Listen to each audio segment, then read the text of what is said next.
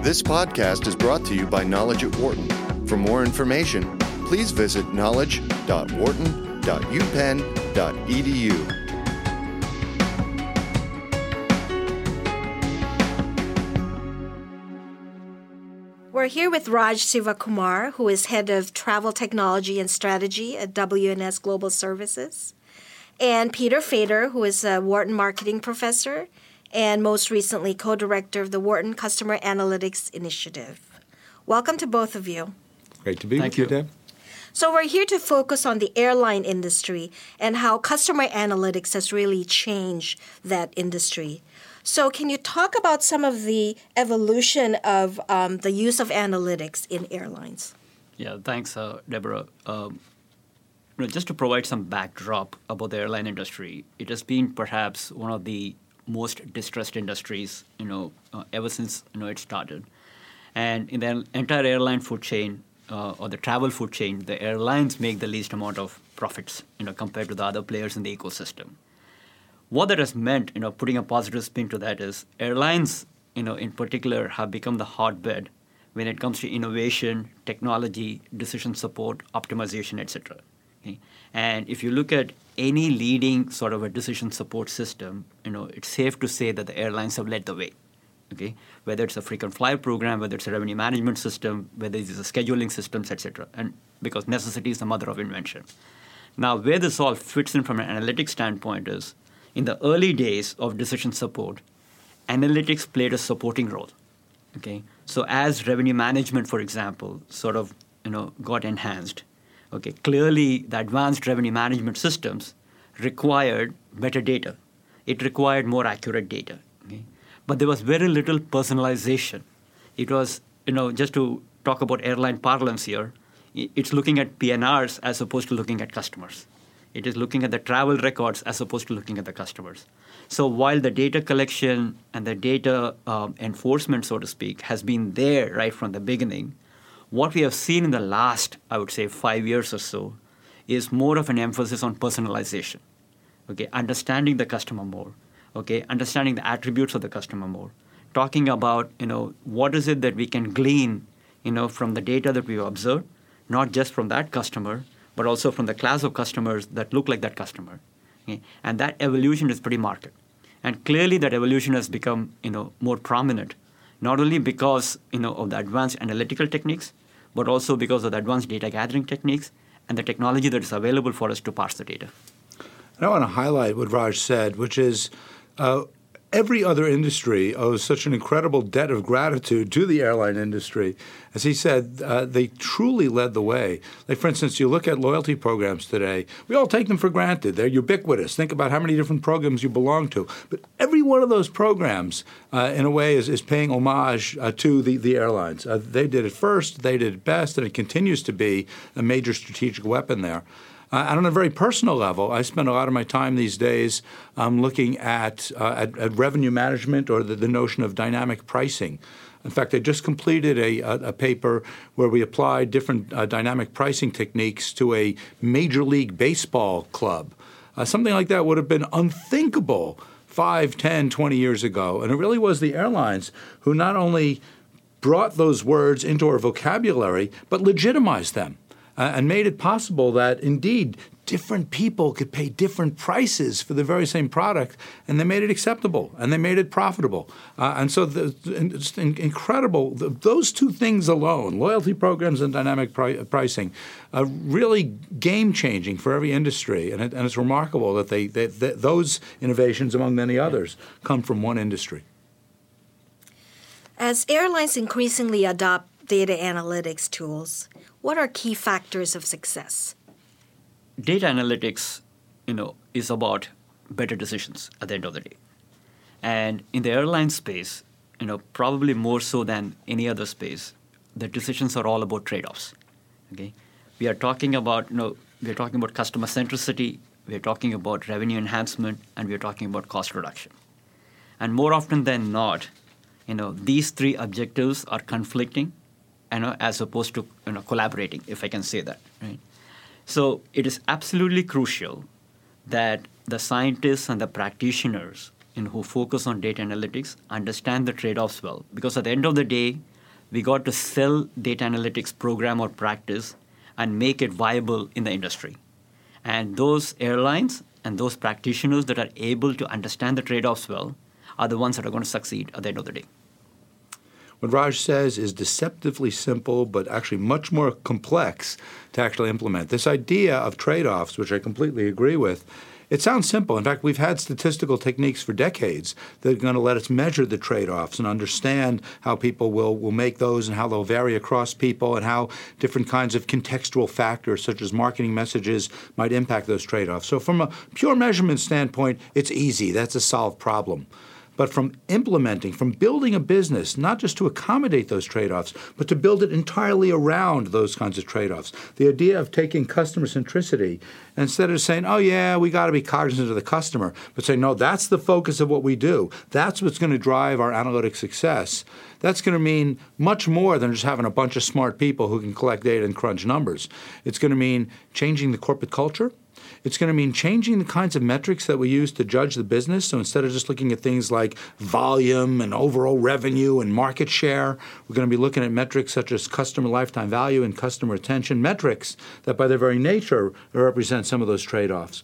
Uh, it's going to mean a, a, different structure to the organization. So it, it's, it's not enough just to say we, we have to embrace trade offs. Uh, this has to come from the top down. It has to be the C level people saying that it is these kinds of trade offs, that is this notion of customer centricity that's going to be front and center. And in some sense, if you can get that right, then the, the analytical capabilities are going to follow quite naturally. Well, airlines today are making a lot of alliances with outside partners such as hotel chains, car rental companies, and the like. But in the process, they do encounter some challenges.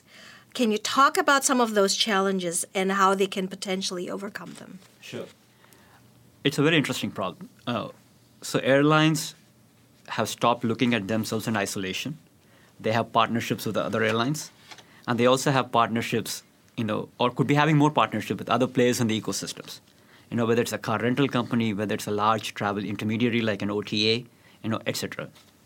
The challenge, quite simply, and, and from a customer standpoint, the customer de- demands and deserves recognition, and the customer demands and deserves consistency in the treatment, right? And these two become challenges as you look at how do we deal with the customer from an entity standpoint or the enterprise standpoint.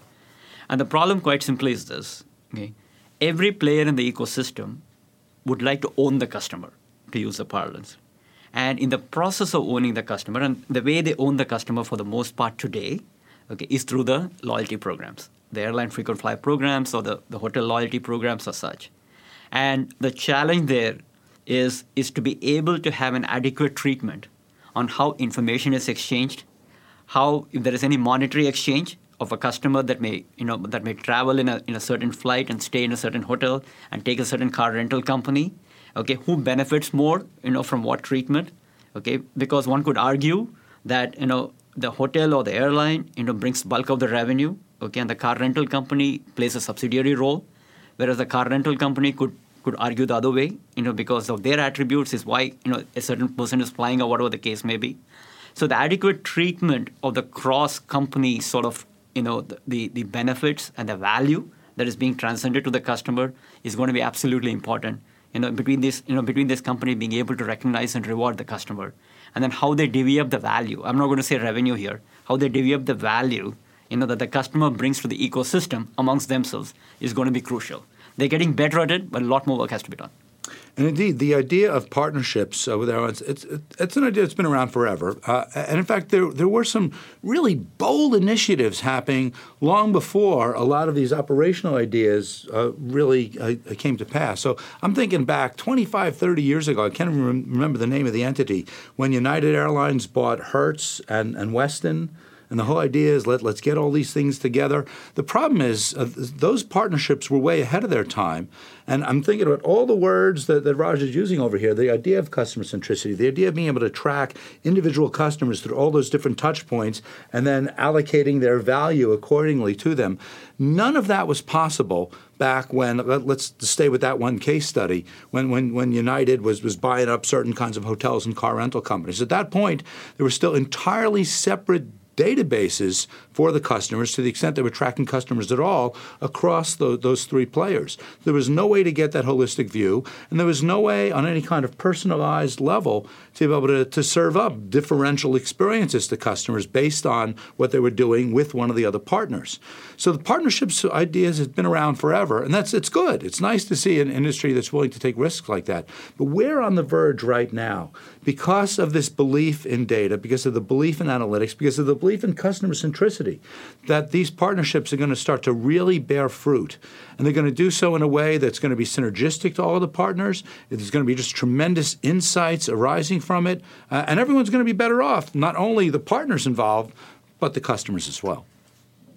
So, how can airlines best use social media and other customer level data to drive product differentiation, to boost sales, and provide a superior customer experience. Social media. That's that's the that's the great unknown. That's that's the, the, the world that we're stepping into right now. And as always, uh, airlines have been truly at the leading edge of it. And it's interesting because they're at the leading edge kind of in both ways, which is on one hand, uh, being the producers, being really uh, proactive users of social media. So whether it's uh, you know hiring armies of people to monitor Twitter, and every time they tweet about your name, you know you're you're on it right away. Or uh, one of the areas I just just love about airlines, it seems like every Christmas, it seems like lots of different airlines are coming up with some some amazing viral video about uh, how they're doing some surprise and delight, whether it was WestJet in Canada um, or Uh, uh, KLM uh, uh, over in Europe. Lots of examples of airlines kind of, again, proactively using social media. But then they're also on the receiving end of it as well. Because it's an industry that, that, that creates so much passion, you're going to get uh, viral videos uh, like the, the famous United Breaks guitars. Uh, and and it's, it's, a, it's, a, famous example, but it's been amazing to see how well not just United Airlines, but the airlines in general have been doing uh, this is a kind of a judo move to take a medium that that in some ways can be used against them, but to turn it around and turn it into a real strength. Now, in no way am I suggesting that it's game over and that they figure this thing out. But all I'm saying is that they are leading the way, and I think a lot of industries are looking at the airlines to see, in many ways, they're the canary in the coal mine to see how they're using social media. And I think in that same way, the airlines are being proactive about looking for best practices outside the industry as well. So just to add to what Peter said, um, social media is incredible, you know, from a couple of different uh, standpoints. One is uh, it's a rich set of independent data source right? Okay, compared to the traditional data sources that airlines are used to and other companies are used to. And secondly, they're spontaneous. Okay, and there's a, there's a remarkable level of importance, you know, that has to be atta- attached to the spontaneity of the data. You know, just to kind of put this in context, traditionally airlines have you know invested you know millions of dollars on conducting surveys right? So whether in-flight survey or surveys that now, nowadays come via email, you know, after the travel has happened, hey, what do you think about the booking process? What do you think about the, the travel process, in-flight food, et cetera, et cetera, okay? And typically these surveys are sent, you know, you know, month later or week later, whatever the case may be, okay? But even if the surveys are, are sent spontaneously, the response is about a month or two after the process happened. You know, for example, a customer may have made the booking, you know, six months ago, and now you're asking, you know, hey, how did the booking process go, right? Now with advent of the social media, what, what it has done is the customer is able to spontaneously respond and in a very unconstrained way respond to a certain experience. And that provides the airlines with a very rich data source, okay, for them to think about what is the world thinking, okay, or at least a certain class of customers thinking about that particular aspect of the service, good or bad. Okay? And what we are doing in WNS is, you know, there's a fair amount of investment that is going on. We have an advanced social media analytics tool, okay, that captures the footprint, social media footprint, and maps it to certain airline attributes, whether it's meals, whether it's baggage, whether it's a check-in process, okay, that and compares it with the peer group, okay. So you're able to do all this in a very unconstrained way, and that is that makes it incredibly powerful compared to the traditional ways. Because when, you know, just to repeat, when you, when you kind of look at the surveys, for example, or when, even when you look at the complaint data, it's only a small fraction of the customers that actually take the trouble of complaining. The vast majority of the customers just walk with their money to some other airline. Okay. Now, as you capture this in real time and you're able to respond to it in real time, you know that puts the airlines in a better light, and more importantly, increases the loyalty element as well with their customer. For more business news and analysis from Knowledge at Wharton, please visit knowledge.wharton.upenn.edu.